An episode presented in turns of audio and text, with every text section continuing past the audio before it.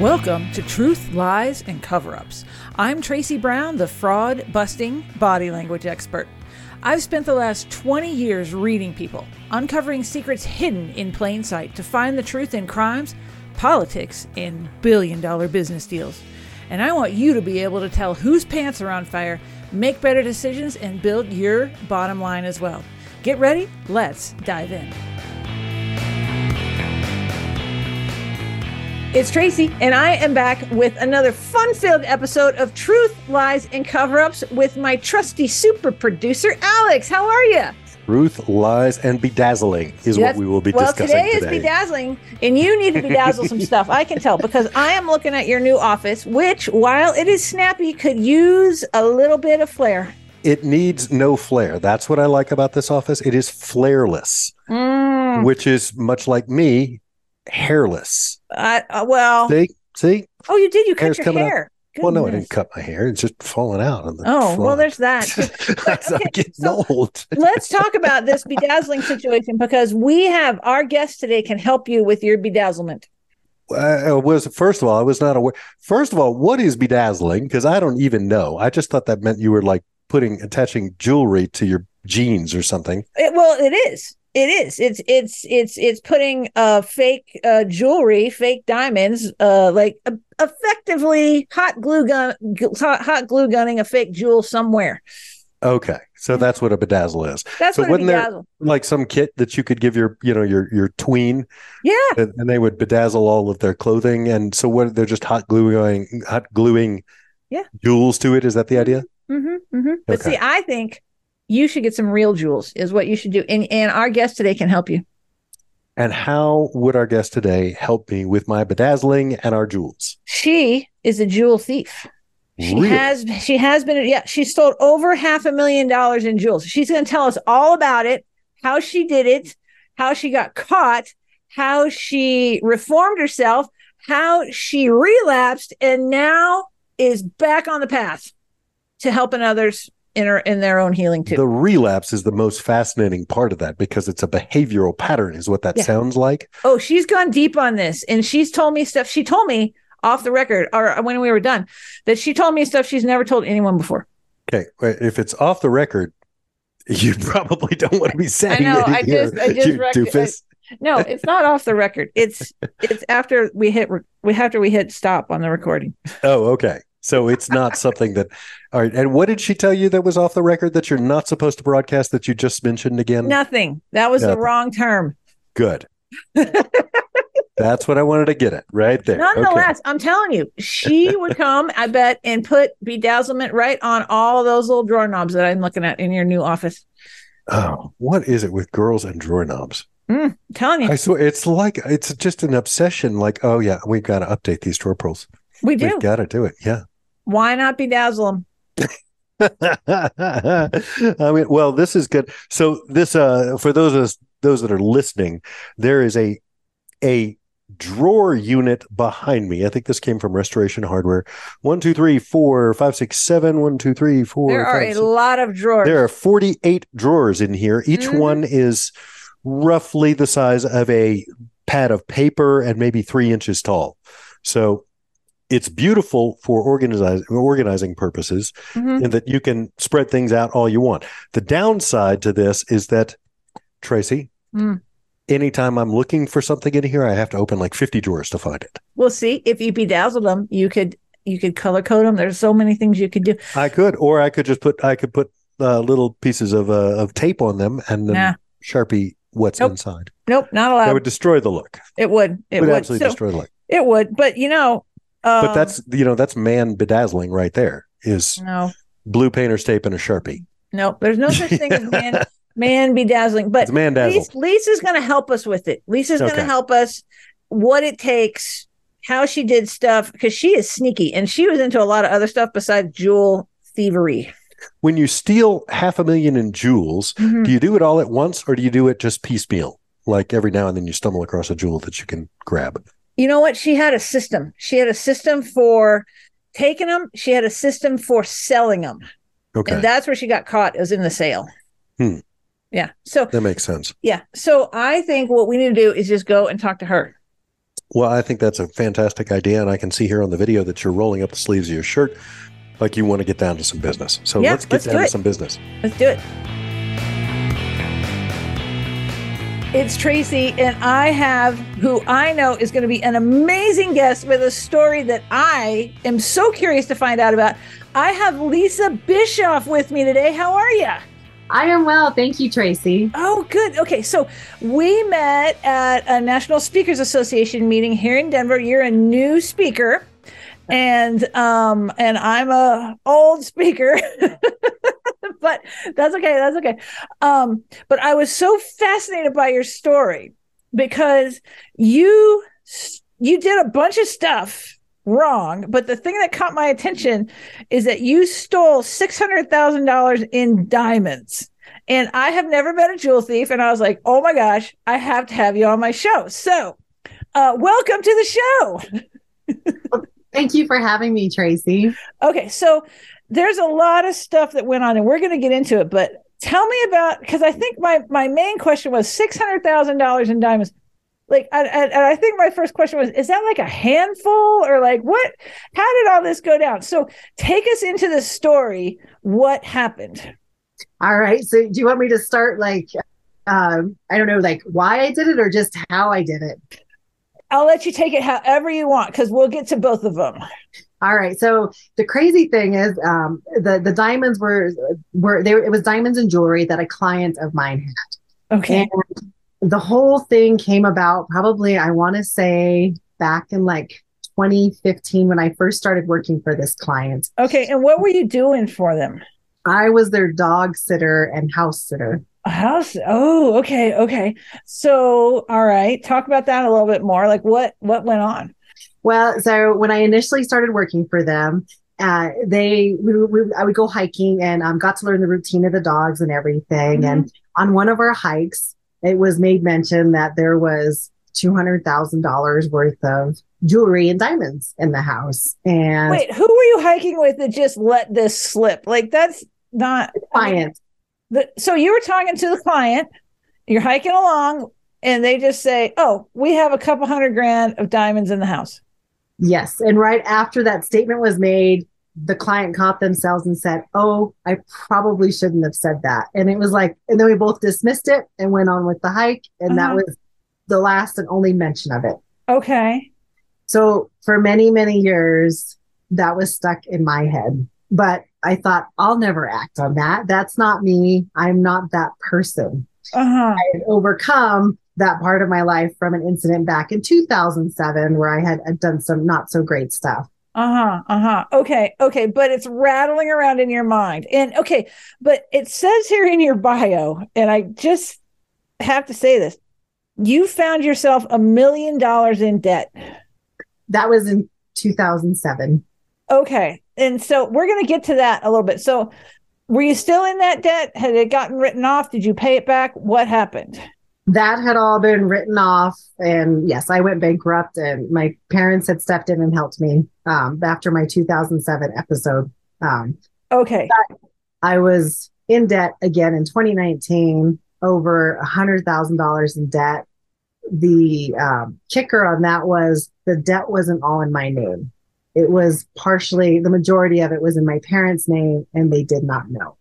Oh shit. Okay. So all right, I'm going to beep that out. Okay. So now you're okay. You're doing okay, so now you're into identity theft and um which, you know, happens, right? So I'm not going to judge you right or wrong on it. I just I'm just curious about how all this comes about and like the thought processes in that. So what what were you doing with the money? Well, um, so that debt had started accumulating um, probably since oh gosh, like 2016. I had I had done this to my parents once before. So around 2010 through 2015, I racked up I think about eighty thousand dollars in debt. Talked to my parents. They said, "Oh my gosh," they didn't want to press charges. They didn't want to see me get in trouble. They cleared up the debt, and I did it again. Um, basically, it's I can't. I haven't worked um, a regular job since 2007. My background's in electrical engineering, and Uh-huh. I lost my professional career. Uh, but I still had my my habits, meaning um, it's not drugs or alcohol. It's um, I like expensive things. I like to play tennis. I like to travel. I like to keep up with my friends that are all multimillionaires. Oh, okay. So, so okay, where'd you go on the trips? oh my god! I, well, a lot of it was Vegas, tennis trips, Mhm. uh, Mexico. Um, Mhm. One of the last big ones I did was a big music festival in Florida and Miami. Uh-huh. Uh, is exa- expensive trips. Wow. Okay. So you're living the life, you're racking up the debt, and then you find out that there's two hundred thousand dollars in this house that you have the keys to. Okay. So what happened? Like you said, you kind of it was in the back of your mind. You tried to let it go, couldn't let it go, and the debts, the cash registers ringing, ringing, ringing, ringing through. What happened? So um, there were numerous times I looked for it when I would be there. Oh, you And- did. Oh, you snooped around. Yeah. Okay. Okay. I could not find it to save my life. And I was like, you know what? I'm not going to do it. I, Uh-huh. I just, not meant to be. Maybe it's not even here. Maybe they've locked it up since uh, they had told me that. Maybe after they mentioned it, they Uh-huh. decided to lock it up. Mhm. So I looked, and then this was over years, a period of years. I had been looking and Okay. never found it. And then um, in 2019, as I, I started to get more and more desperate because I was getting behind on payments, and I'm like, Mhm. my parents are going to find out, I'm going to be in big trouble. I don't know what to do. I happened to be house sitting for them one day, and there they were right in front of me the whole time. They were sitting on a countertop in a jewelry box. Just like right there. So you were looking like under beds and in the back of the closet and the whole. Do you find anything else interesting? No, uh-uh, no, because I was only looking for that stuff. I didn't even anything else. I mean, I would have been oblivious to, but no, there wasn't anything of interest that Uh-huh. uh, I ever came across. Wow. Okay. So, okay. So, because, you know, we think about like burglars and we think about guys with masks and they have like pillowcases and they're like stuffing things. Like, how did it really go? How did it go down? So I waited, um, and I would, I, over a period of time, I, I took pictures. I, I started looking at it to see the values, measuring stuff whenever I was there. Uh-huh. Uh, there's tons of pictures I had of everything, trying to figure out values, and um, didn't act on it. Didn't act on it. It was because I didn't know how I was going to do it and how I would even once I got it. What would I do? They're going to suspect me because I have access to the house. yeah. So I waited until I had just gotten back from a trip, the music festival in Miami, where I Okay. spent a lot of money. So at this point, I'm pretty desperate. Uh-huh. I get back uh, the next day. Um, I, I kind of had planned it out in my mind what I was going to do, and I just I went over there in the afternoon. Leading up to this, um, I had done a lot of research um, and learned their patterns by putting trackers on the cars, um, just Wait, you put a tracker on their car? On both of the cars. Yeah. Okay, what what kind of because is was it one of those like Apple um AirTag things? Because those don't really do what you think they're going to do. No, these were these were magnetic trackers that you could put on the frame of the car, and so they last thirty to sixty days depending on how much usage. And I had an app um, that I could connect to them. Dang, Lisa. Okay, okay. So so you're going all in on this thing. You're going all in. So you're tracking the cars. Okay, what else were you doing? That was pretty much it like um just monitoring that and then i also had access they i was very trusted by by this client and Uh-huh. um I had access to the security system, so I could kind of see patterns of when they would leave and go. So between the trackers on the car and knowing the routine of the house, Uh-huh. I waited for an afternoon when it seemed like the owners were always going to be gone, okay. And that's when I went in. I went in one afternoon right after I got back from my Florida trip, Uh-huh. and um, I went in there with the bag, and my I went in there with a Faraday, not just any bag, a Faraday bag, because I wasn't sure if anything had trackers on it, and a Faraday bag will drop will will block all communication. So Is, is, all it, of is it- that one of those like bank bags? Is that what you're talking about? Kind of. No, it's more like a it's like a, a black bag. It's a, literally like a big backpack. They also make small pouches that I Oh. use, um, but it blocks all communication signals. It's Faraday. Um, yeah, blocks everything. Oh, huh. Okay, okay. So, okay, so you get this bag, you go in, they don't think you're going to be there. Yeah. What happened? Um, I loaded everything up in the bag. The Mhm. dogs were home, and the Uh-huh. dogs knew me, so there was Uh-huh. no commotion or anything. I went in through a back door that I Uh-huh. technically didn't have a key to, so it looked like somebody else had accessed the house. Wow. Okay. So then, okay, so you grab the stuff. Did you take the whole box or you just take the stuff in the box? I took the stuff out of the box, so everything in the box looked like well, unless you open the box, you would never have noticed it. Got it. Okay. And then now how do you cuz cuz you've thought this through. Like you're pretty smart. Like I've been around you a little bit. Like you're you're smart. So how how do you turn jewels into cash without raising suspicion? Like, how So did all I- that go? So I started contacting, um, yeah, because you can't go to a pawn shop because they, you know, they you they put all your information in there. Yeah. So I started researching um, using a, a broker up in Denver and said, hey, I inherited some stuff. Oh. I also provided um, a, a written will. It was a real will saying it was my grandmother's stuff, Uh-huh. and that they were a little bit um, like this doesn't sound right, but I somehow talked my way through it. Uh huh. And um, they looked at it, and I started doing little pieces at a time and bringing them up there. They would look at them. Some of the diamonds I cut out of the jewelry, so Oh. they were just loose diamonds. And I said, "Oh, these were ones that we were going to have set." So it didn't look suspicious. Uh huh. Oh, I started taking them up there. Uh huh. Wow. Because because you're in Colorado Springs, so Denver, like it's a little bit of a trip. So, um, and did they give you cash, or the, did they do transfers, or what did they do? It was a check, a check for, for like a Wells Fargo check. So I could Yeah. go to Wells Fargo and directly cash it right away. Got it. Got it. Okay. So how long did it take you to turn all of it into cash? So there was 600,000. I actually only, I want to say, I only did about 200,000 of it over because I stole it in May Uh-huh. and I was arrested in September. So it was about a four month span. Uh huh. Okay. Wow.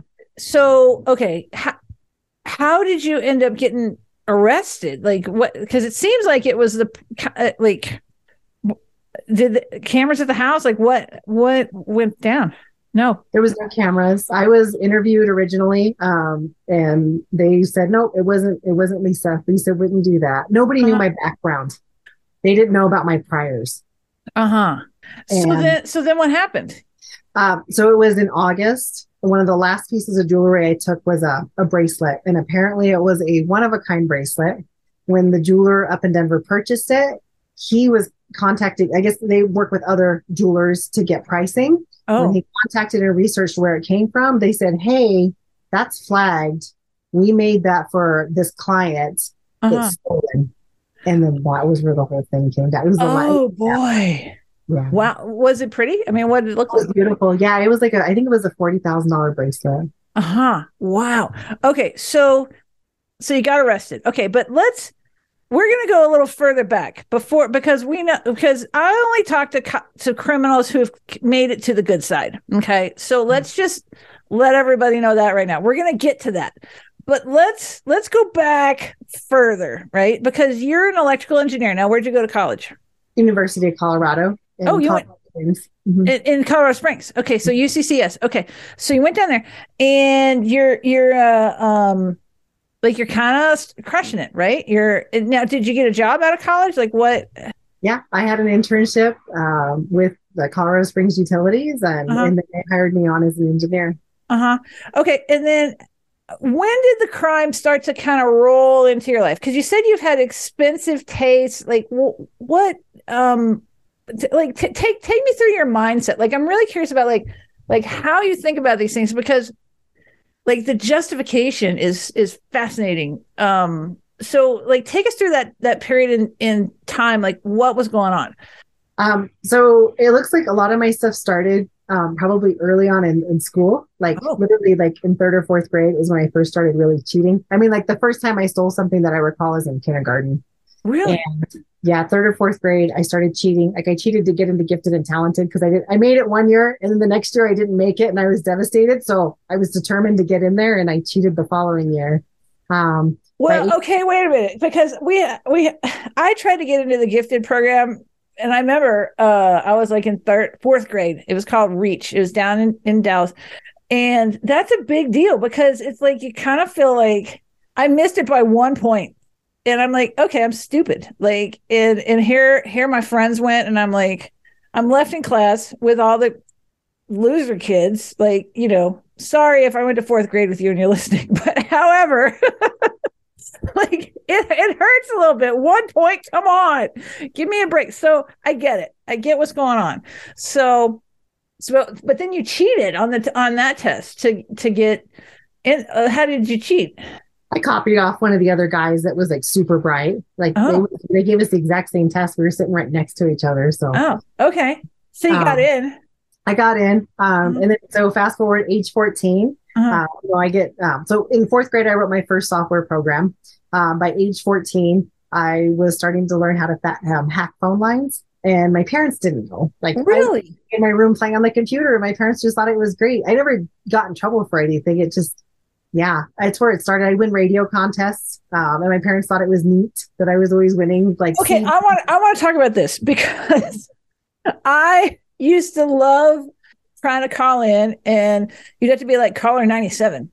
Yeah. And I actually won a couple times, right? But it was legit. I had my my little phone and I would just dial, dial, dial, dial, dial. What are you doing to beat people like me who are sitting at home in their bedroom trying to just dial to get some Robert Plant tickets? Like what what what how do you do it? I, I would use my modems and speed dial in and I had software that would help me just do that. So they'd answer and say caller two and then it would go right back in and I would just jump into the queues. And so didn't always win, but I won a lot. Yeah, I won a couple times, but I didn't. We didn't have modems. That wasn't. I'm older than you. okay, so you're figuring this out. What's the best thing you won on the radio? Um, I think it, it was a thousand dollars, and so my parents always had to claim the prizes because I was under eighteen. oh, oh my god. Okay, so all right, so you're figuring it out. You're figuring out like a life of crime is starting to pay.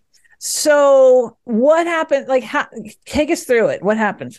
So then and um, then in, in college, so it progressed, right? Okay. So I was 14 mm-hmm. and I had started college at age 14. Uh, mm-hmm. my, my mom enrolled in with me, but it wasn't my engineering classes. It was just like kind of basic, um, your general stuff. Wow. When I actually went into engineering college, it got really hard for me and mm-hmm. I struggled. I um, mm-hmm. actually almost got kicked out um, for plagiarism uh, one year. Uh oh um, they had a lot of grace for me and allowed me to stay in, uh, mm-hmm. uh, but I still struggled. And um, I ended up getting a hold of a master key. So I ended up working for the dean's office at one point and um, tutoring students. So they kind of gave me just weaseling your way into all these situations. Okay, so keep keep going, keep going. Okay, so I ended up working um, for the dean's office. I had my own little office, and it came with a key. Uh-huh. Now this um, one day I was working on a project and I had to have access to the dean's office overnight to run copies and some other stuff. And they said, well, we'll just leave you this other key. And it was a do not duplicate key. But one of my other friends was like, oh, if you want to copy it, we can just take your key and modify it. So we took my key, filed it to match the master key, and it turned my key into a master key. Oh. The, yeah, the I guess it had less grooves in it, right? So it could work in almost any of the locks. Okay. Okay, so first it started with stealing the solution manuals from the professor's offices, so I didn't struggle on the homework.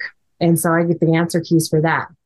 Then that progressed into stealing my tests and uh-huh. getting computers and printing. And so I had one of the highest grades, and I probably destroyed the curve for a couple of years. I bet in there, but I graduated. I did very well and got my stuff. But um, yeah, so that so that was I never got caught doing that. And there was almost like a little bit of a high, you know, when you would do that. It, it was oh, there is. It was, it was crazy. Um, well, let me let me let me tell you what I did in college. Okay, so so I went to CU up here in Boulder, and I took physics for dummies, and because I was in the business school, and I was failing this class. I was failing. I was trying so hard, and the professor was just so obtuse, and like I couldn't figure it out. Nobody else, barely anybody else could either, right? But um, so it's like it wasn't for dummies. It was for business students. Whatever. Okay, so I am going to office hours right before the exam. And I'm sitting outside because office hours hadn't exactly started yet. They're about to start, but they hadn't started yet. And the assistant professor and the professor were in the professor's office. I'm sitting out in the hall and they are discussing the test and they are going over in detail the questions for the test. And I'm sitting out there and I wrote them all down. Now, I, I wasn't trying to spy, but here I was, and they're in there, not three feet from me, three, four feet from me, and they're talking about the test. And I'm out in the hall waiting like a good kid to get in and talk to this professor about how how I could do on this exam. And I wrote them all down and I worked them all out myself and and I and I went in in and I got an A and I and I I passed the class only because of that and and I will admit to it and we're just admitting to stuff here today so um but I didn't I did not have like a key that I went and looked and looked for stuff. So it was very, it was more serendipitous in taking advantage of a situation as opposed to being like aggressively trying to find the answers. But okay, so what happened? Like you get out of college, and did you have any debt at that point? No. But then I pursued by like age 22 to buy my first. So I met I met some not so great people. So first, let me back up. So I start start working out. I'm graduated, you know, start making really good money. Okay. And um, I meet a friend, and this friend, it's just like, oh my gosh, I want to be her. Like she is very popular. She's got VIP to all the clubs. Like everybody just just is enthralled with her. And I'm like, oh okay, I want to be her friend because I want what she's got. Yeah, yeah. So we become friends and uh, we start going out and we meet some not so great people, some business guys that are crooks. Snakes. Uh huh. Didn't really know that at the time, but they encouraged me to buy my first house. They're like, we're going to help you get your loan. We'll help you get everything. Mm. And so I was like, okay. Um, so I started shopping for a house. I find my dream house. It's like almost, I think it was close to half a million. It was probably like, yeah, it was, it was up there. Um, Uh-huh. But I'm not making enough money to afford Okay. that. But they're like, we can help you. We'll help you figure it out. You'll be able to make the payments. No worries, you know? Mhm, mhm. And um, I had seen them over time, like mess people over, but I'm like, they wouldn't do that to me. I'm their friend. Oh, really? yeah. Oh, No, they wouldn't do that to me. Yeah. What were they doing to people? Oh, well, well, I'll show you. I'll tell you what they did to me. So Okay. they ended up helping me get the loan for this house. They worked the numbers and they rolled extra money in and took it out for themselves. That was not part of the percentages, Oh, really? extra 30 grand.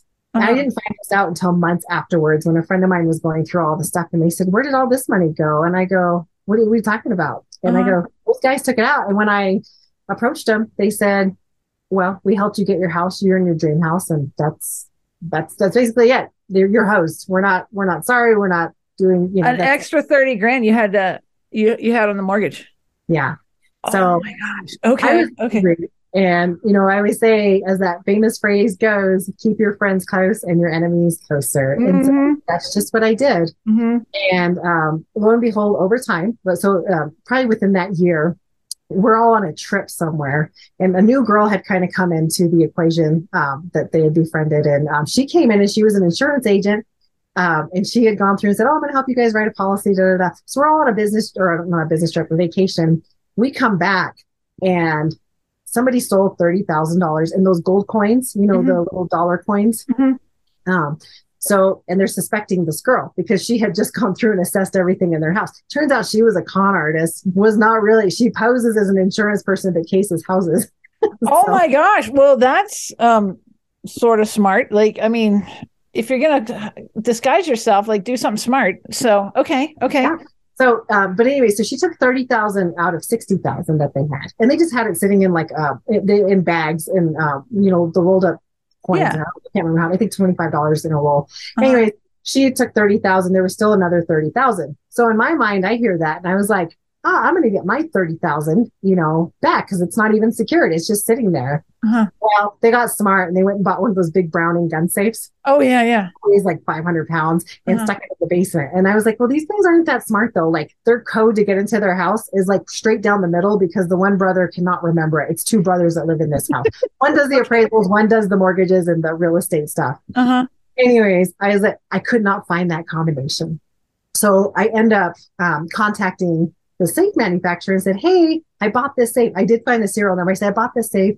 I don't, the combination's not working. Da, da, da. And they're like, Well, we can't help you with that. Like, you, Oh. you're, we just can't help you. So I go over to where they bought the safe, which was one of the sporting goods stores. And I said, Hey, here's the deal. I got this. The combination doesn't work. They're like, Well, you'll have to have a police officer come over to the house to verify you're the owner all these things. I was like, well, that's not going to work either. Mhm. But if I steal the safe and it's at my own house, I could do that. So I enlist the help of my trainer at the time because he's strong. And I was like, Uh-huh. he'll help me do this. And I said, hey, there's a safe that's got about $30,000 in it. I'll give you a cut if you can help me steal it. Oh my gosh, you did okay. Wow. So now it's conspiracy. Okay. and I'm always dragging people into my messes. So we go over one day. I know the guys are out of town, they're on a trip. Uh-huh. And so I go over there in my little SUV with a dolly and my trainer. And I was like, okay, let's do this. So we go into the basement of the house because I had access to the house because of the code.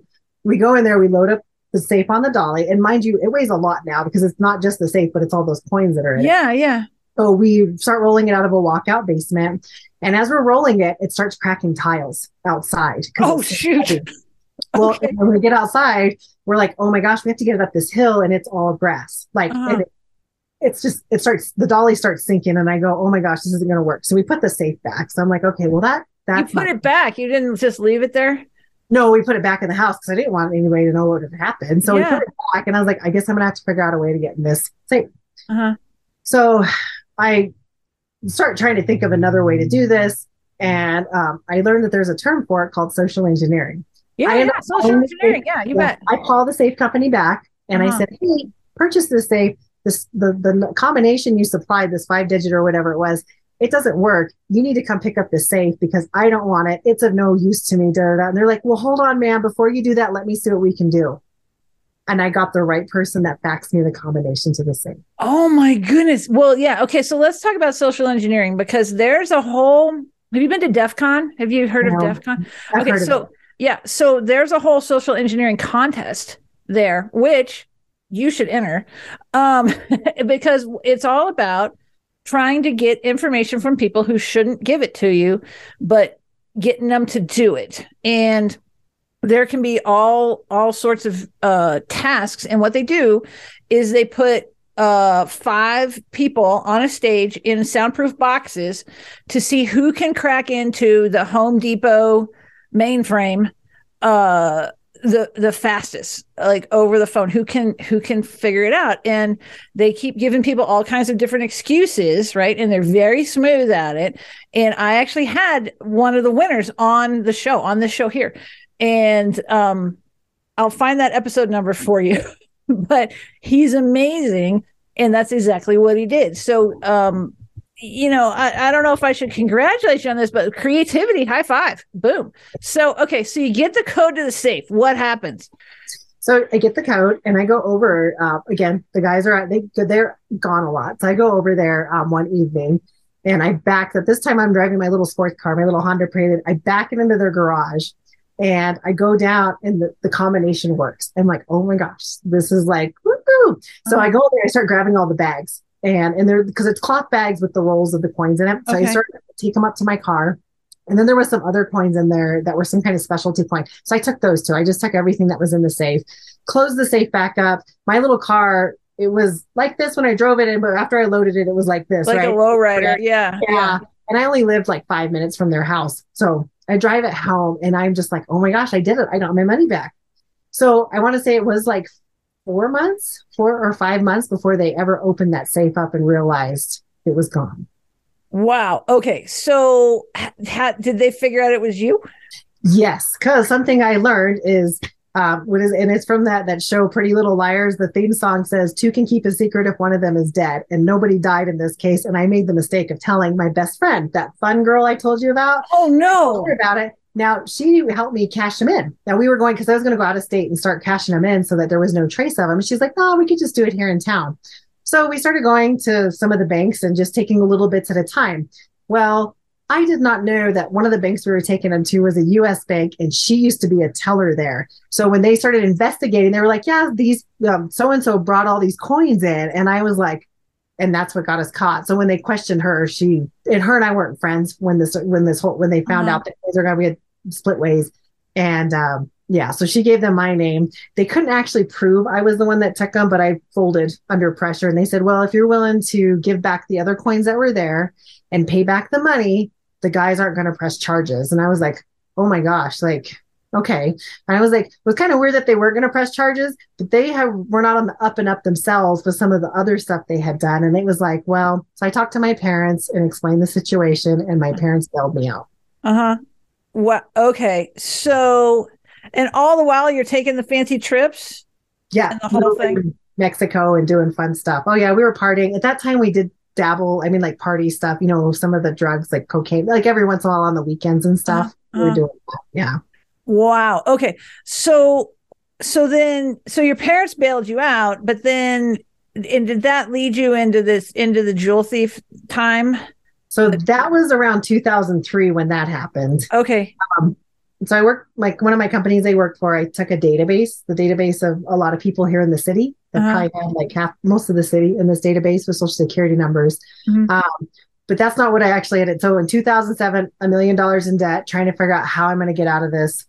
Um, and at that time, I had a roommate who had he he was an accountant, but he would always talk about how he did insurance fraud and all these other things. Oh my gosh. He kind of planted that seed, like, oh, well then you don't actually get in trouble. Nobody gets hurt because the companies just, which is not true, but you know, the credit card companies or whoever the insurance, they pay for it. Uh-huh. Not really stealing from anybody, just these big companies. Uh-huh. That was the lie I told myself, so it wasn't a big deal. But I was pursuing trying to steal credit from him because he had a Uh-huh. lot. Of credit. Um, Oh. and that wasn't what happened. I actually was on a business trip in Arizona for my company I then worked for. And I decided to go test drive a Porsche and got the idea I could buy this Porsche with somebody else's identity that I stole on another trip from one of the companies I was um, doing contract work for.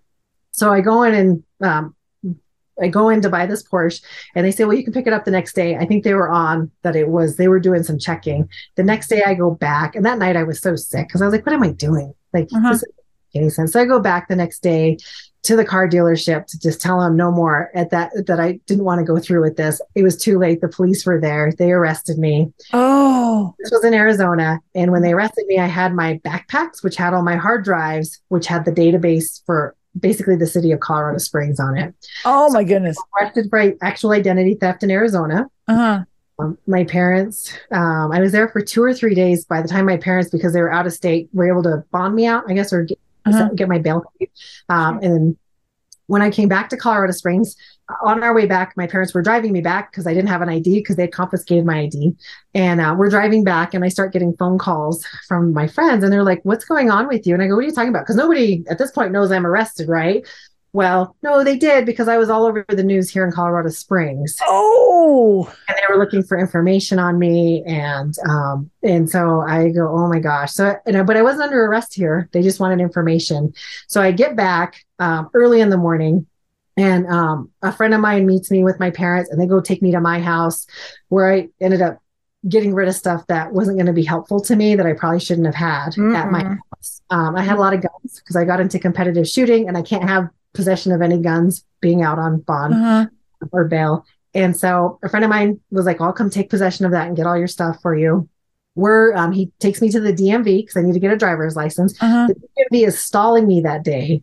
And I was like, I don't understand what's going on. And then finally they release me. We're going down Powers Boulevard. And all of a sudden there's a convoy behind us of police cars. They look like undercover cars, motorcycles, and just everybody. And this is in March of um, I believe 2007 Uh-huh. and they pulled me over. And I said, Well, am I under arrest? They're like, No, we just want to talk to you. Um, but they took me to put him in the back of a squad car. Uh-huh. He worked for a Department of Defense and had security clearances. Like he was just helping me out. He's a college friend that I've known forever. Uh-huh. I go, Can you let my friend go? And they're like, if you are willing to come with us and answer questions and give us all the hard drives and computers that are in your car, we'll let him take your guns in your vehicle, you know, if you come talk to us Oh wow. um, they arrested me and um, originally they tried to set my my bail there for $50000 and my attorneys got it reduced down to 5000 so i didn't actually even get booked in that night my parents were able to come down and get me out um, Now, So- what are your parents thinking at this point? Because I mean, they've been supporters, but uh, uh, my parents at a certain point would be like, "All right, you're on your own, kid." Like, w- w- ha- that? How how is it then? How is it now? Let's talk about that. so they i think they think i met the wrong people Uh-huh, in 2001 uh-huh, and I just got in over my head. And um, they were very gracious. I mean, even after my arrest in 2007, they um, supported me. They said, "Well, you can't get a job." At that time, I, I couldn't even volunteer because nobody would take me because of my because of theft, theft Yeah. of information. uh-huh. Like nobody's going to let you volunteer as a thief. And it's like, okay, so what do I do? So my parents were like, "Well, we don't want you just to sit at home. So you can go play tennis. You can go try to start your life again, and Uh-huh. hopefully eventually you'll get a job." um but that's my parents were just very supportive so they helped me um i went bankrupt i got rid of all the debt that i had the million dollars and Uh-huh. sold everything got as much as i could done and then just moved back in with them and Uh-huh. so we thought my life was on a good track um and then um, the debt started happening Uh-huh. um, they didn't know nobody Uh-huh. knew it was I, basically I've, it's coming out now in counseling that i've been leading a double life for a very long time Mm. Wow. No, Mhm. are y'all all going to counseling together, or is it just you? Or yeah uh-huh, uh-huh. so so is that like have have have you all attributed the behavior to a certain belief system or a certain moment in time like because because it seems like it just kind of spiraled and spiraled and spiraled until it was like a tornado so like talk a little bit about that because i think i think insights from counseling are super interesting yeah so um so fast forward to so in between a lot of this i went through psycho i went to a psychotherapist and a clinical psychologist and we thought everything was resolved like uh-huh. it was like, oh, okay we got to the root i like shiny things you know it's not a drug problem it's not it's a things problem which is even worse because there's things all over and i yeah. see something and i want it uh-huh. there's something in my brain that just was not real in reality with uh-huh. that and it was that mentality and it was my yearbook quote my senior quote that was whatever it takes and i didn't realize that was such a dangerous vow and thing that i've lived by Oh wow. For a long time. Because I can and everybody always says, gosh, you can figure anything out. And I was like, Yeah, I sure can. Um, but I have to do it for good, not, you know, for bad stuff. Mm-hmm, mm-hmm. Um, and so it just, it, it's something, there was something, yeah, it, it was greediness. It was, I call it the monster of more, but it was greed and chasing things, trying to, um, trying to be uh, to have the best of everything. Uh-huh. and um, you know this last time after 2019 i did spend two weeks in jail. Um, i was facing a 12 year prison sentence right. let's talk about that. Okay so because you found okay you went to hang on i have it here. You went to uh well tell us where you went and because you went you got referred to like a counseling christian sort of situation like t- tell us all about that and about because you had some kind of miracles happen i think both internally and externally so let, let's get into that Okay. Yeah. So, um, so the crazy thing was um, from 2012 to 2019, um, I did get to finally start volunteering and got on staff at a church in 2015. And I loved, I was in children's ministry. I loved working with kids and mm-hmm. teaching and directing. And so again, leading a double life, 29, nobody knew about the debt and what I was struggling with. I was trying mm-hmm. to do mm-hmm. good over here, but then struggling over here and nobody mm-hmm. knew. So 2019, I get arrested. The, the pastor I worked for, um, his wife knew somebody and said, "Hey, why don't you try this this counts this Christian counseling place and um, maybe they can help you. And I said, I'm willing to do anything. Like I'm mm-hmm. willing to try anything. And so I go and oh my gosh, that was life changing for me. So for a couple years, I went in and um, did what's called inner healing okay. and um, would sit there. And it was just like finding out, okay, what was happening in each of these incidents? What was the lie I believed about myself or the person or whatever it was? And what was the truth? So why did I do what I did? Yeah. You know, a lot of it was the lie of I wasn't good enough as my as just me. Mm. And so mm. in order to make myself good enough, I wanted the expensive cars. I wanted the tennis memberships. I wanted to be at the country club. I wanted to play golf. I wanted to impress people mm. to be accepted. Mm-hmm. Well, so do you think that's the root of it then? Or yeah. was there other stuff? Yeah. Wow. Okay. Not good. Well, you know, here's the thing. That's a super common belief that people have and it manifests in a lot of different ways. So okay so so you get there through the counseling program and then like take us take us from that to like what's going on now.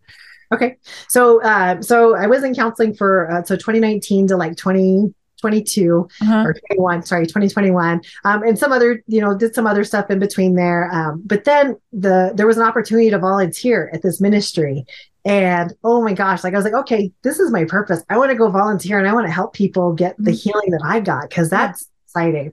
And that was a whole new level of healing. So I started volunteering for a year. And then after a year, um, they invited me to become on staff as a counselor, as a biblical counselor. Oh, wow. And work with people. And I got to be part of a deliverance team. And that was life changing too because it was just like oh my gosh that i got to see god do miracles and i got to see people set free. Um, towards um, you know the last um, few months i was there um, husbands were starting to come in and they go whatever you did for my wife like and i was like it wasn't me you know? Right uh, right. it was, it was, all holy spirit and god that did that but mm-hmm. they said whatever it was i want that too. I didn't believe in what you guys did. And people couples started coming in and it was just it was amazing. Um, and aside from that, so this was a, so I'll, I'll kind of pivot to this story.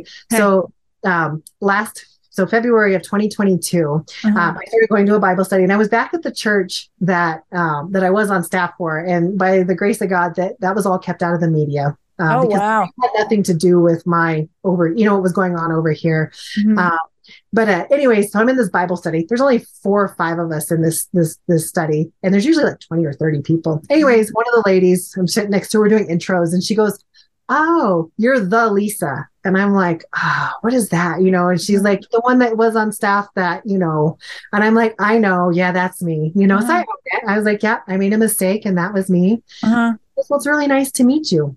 Well, over time, we kind of became friends through the Bible study and we chit chat. Uh-huh. Well, she called me last September, September 24th. She calls me that Saturday morning and she says, God told me to buy you a car today.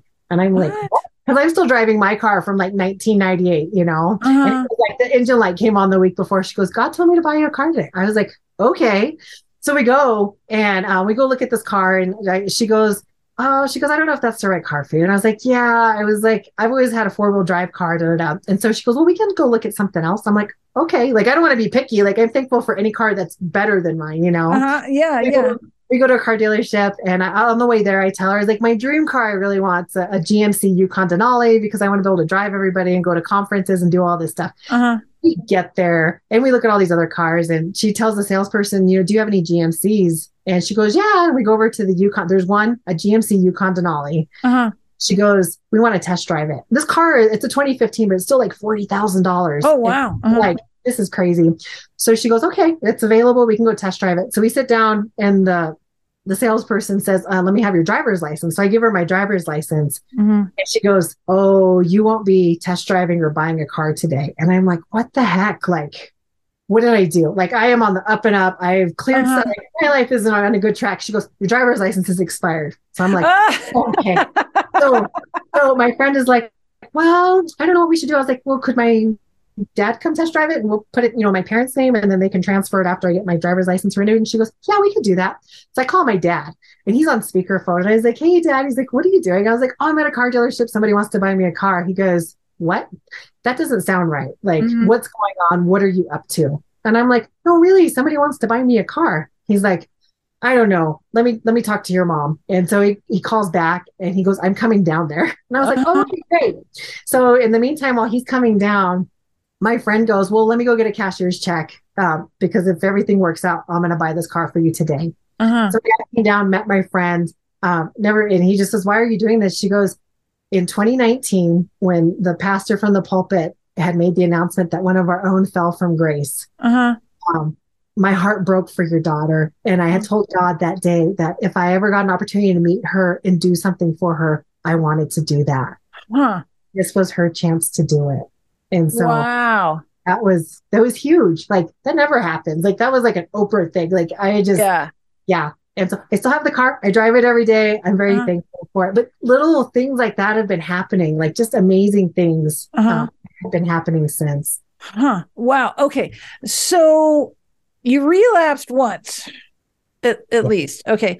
How you feeling like about your potential for the future, like in staying on the good road? Like, what do you, how does, you must think about that a lot. Oh, it is. And I, I mean, my friends, um, you know, they're always like, why didn't you tell us? Why didn't you ask for help? And it's, uh-huh. you know, now it's funny. My friends don't, they're like, uh, they don't invite me on trips because I they know that I would want to go, but they uh-huh. know that it's probably it's not a good thing. I'm not in a place right now, and so uh-huh. I made it very clear. I was like, we can all still be friends. I just can't live that lifestyle because I don't have the income to do it. But I'm happy to like go play tennis outside. I'm happy to go right, you know, do stuff that's yeah. within my means. Uh huh. So and, so you're more into like, have you? Do you think you're good enough now? Like I work on it every day. I really I, okay. I am, um, I am in counseling. I am uh-huh. seeing um, a new counselor, and um, just because I, there's still, I still have questions, you know, as to where did it all come in. I'm writing my book, and as I've written my book, I see where stuff opened up. I see where everything happened over time. Uh-huh.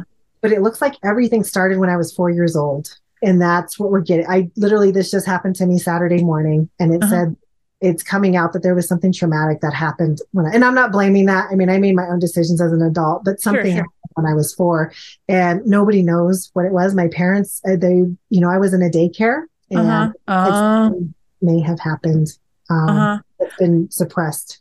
Yeah. Well, that can absolutely happen. it. It doesn't come out because, you know, I, um, I, I was a therapist. I saw clients for about eight years, like before I really went full bore into speaking. So yeah, uh, memories they they can get repressed until your mind thinks that you have the tools and the maturity to deal with them and so that's how they can like kind of pop up that way so it, but there there's also false memories i think um it, but to say that, I think it doesn't matter if it happened or not. It matters the decisions that kind of got got made as a result of that. Um, and um, that that's what I think about that. So, I mean, you're facing things, so that's great. Now, are you making money now? What are you doing? Not yet. So I was making money where I was getting where I was um, um, serving as a counselor, and unfortunately, the ministry just wasn't pulling enough in. Mhm. Uh, and they there was some stuff happening, and so I felt like that door was being shut. Uh-huh. And just as that door shut, I got um, invited to work with a publishing company to get my book published. So that's I'm working on that with the majority of my time. Going to Speakers Academy, Uh-huh. to- Oh, you're in the academy. Okay. yeah. And so that's that's kind of where and then right when all that happened, my my mom fell and broke her hip. And so she's been at home and we actually had to have hospice come in. So I've been helping my parents a lot. Mm. So they're okay with me not working because I'm here um, helping them. Wow. Okay. So, what's your plan for the future? My plan for the future is I would love to speak and uh, and teach people. I loved what I learned about loved what I learned about inner healing Mhm. and deliverance and like Yeah. where I opened up doors and how that actually invited a lot of bad stuff in. Mhm. Um, I worked with, I taught, I taught for the ministry of how to close those doors, how to identify rejection where it came in, just all the different areas.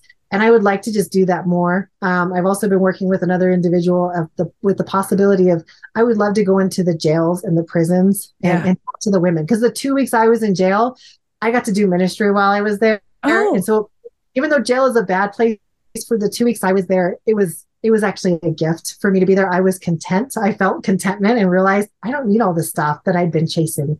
Huh. My freedom is more important and being, you know what I mean? And Uh-huh. just not bondage to debt. Um, but yeah, getting to work with these ladies and, and give them hope. Like, um, I know that was, that was big for me. And that was just, it was a privilege and an honor to get to do that. Uh-huh. Now we didn't touch on this, but you, you, I mean, I, we only touched on it real quick, but we didn't dive into it because you were supposed to like, uh, like, like you, you had started to find, uh, you know, God and things like that, and you were supposed to have twelve years, but then it got down to just two weeks. How did all that come come about? Yeah, the media was very. There was even one of the newscasters uh, when it got reported on my sentencing um, Uh-huh. on the newscast that day, um, and said, "What? She only got 30 days. So my sentence was 30 days in jail or 30 days work release."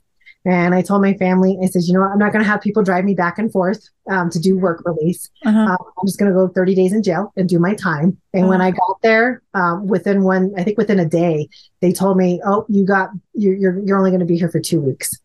Wow. So, so do you think it was like a miracle that you got out of the 12 years somehow? Or like, what do you Yeah. attribute that to? Um, I attribute it to a support. Um, I, I had a lot of friends that were going every one of my hearings, Uh-huh. my sentencing. I think I had like 30 people at my sentencing, and I had three people that spoke on my behalf. Mhm. And the judge says, I've never seen anything like this. He goes, You have all this support. And he goes, I feel like it was like, and it was like he, it was like, the grace of God fell on the judge because right before that he had sentenced somebody pretty harshly and it was like, oh, we don't know how this is going to go. Oh, Um, and I was ready for whatever. I said, okay, whatever it is. Uh-huh, I, uh-huh. I need to accept my punishment. I did what I did and I, I shouldn't have. Um, but yeah, it was, he just said I had a lot of support. I had a lot of people writing letters. I had detectives. I had friends from all walks of life that wrote in to the judge. And that made a big difference, I believe. wow. That is crazy. Okay. So we got to start to wrap this up here. So, couple things. Um, what would your advice be to someone out there who, who, listens to this like maybe they're going down a bad path or maybe maybe they've had problems in the past they're trying to overcome things like what would you say to people Um, my biggest mistake was that I never asked for help. And um, I was so ashamed of what Mhm. I had gotten myself into that I just let that torment me and bind, bind me. Mhm. And I would say, ask for help. People out there care about you, and uh, we everybody's made mistakes, Mhm. and so you know it's you got to buck up. Mhm. I'm very transparent now to where it's I, I want to own everything I've done, Mhm. and um, you know if, if somebody can help me, that's great. You know what I mean? I'm I'm willing to be vulnerable and, and accept help now Mhm. um, and it's and it's not hopeless you know there's nothing that is that hopeless you know it might seem really horrible to you but again, there's people out there that are willing to help you and listen and help you navigate through. And my biggest thing was, um, you know, um, getting closer to God. That was my biggest mm-hmm. thing. Well, that can offer, I mean, with, I think getting closer to God is not a passive thing. I think when people are very active about it, it can, it can really, really change, um, what's going on inside and beliefs and all sorts of stuff. So, so high five for taking that path. I mean, it's, it's, it, it, you've been through a lot, but I also know that you're going to help a lot of people. So how can people get a hold of you? Oh, um, I guess I don't know. What would you suggest on Facebook? I don't know. Do you have like a website or anything? LinkedIn. it's under construction. Um, LinkedIn. Yeah. Mm-hmm. LinkedIn. LinkedIn. Lisa Bischoff on LinkedIn. Got it. Okay. So that's how they can get a hold of you. And um, Lisa, thank you so much for coming on Truth, Lies, and Cover Ups. Thank you for having me, Traci. Thanks for joining me. Make sure you subscribe to this podcast, rate, and review it. I'll see you next time.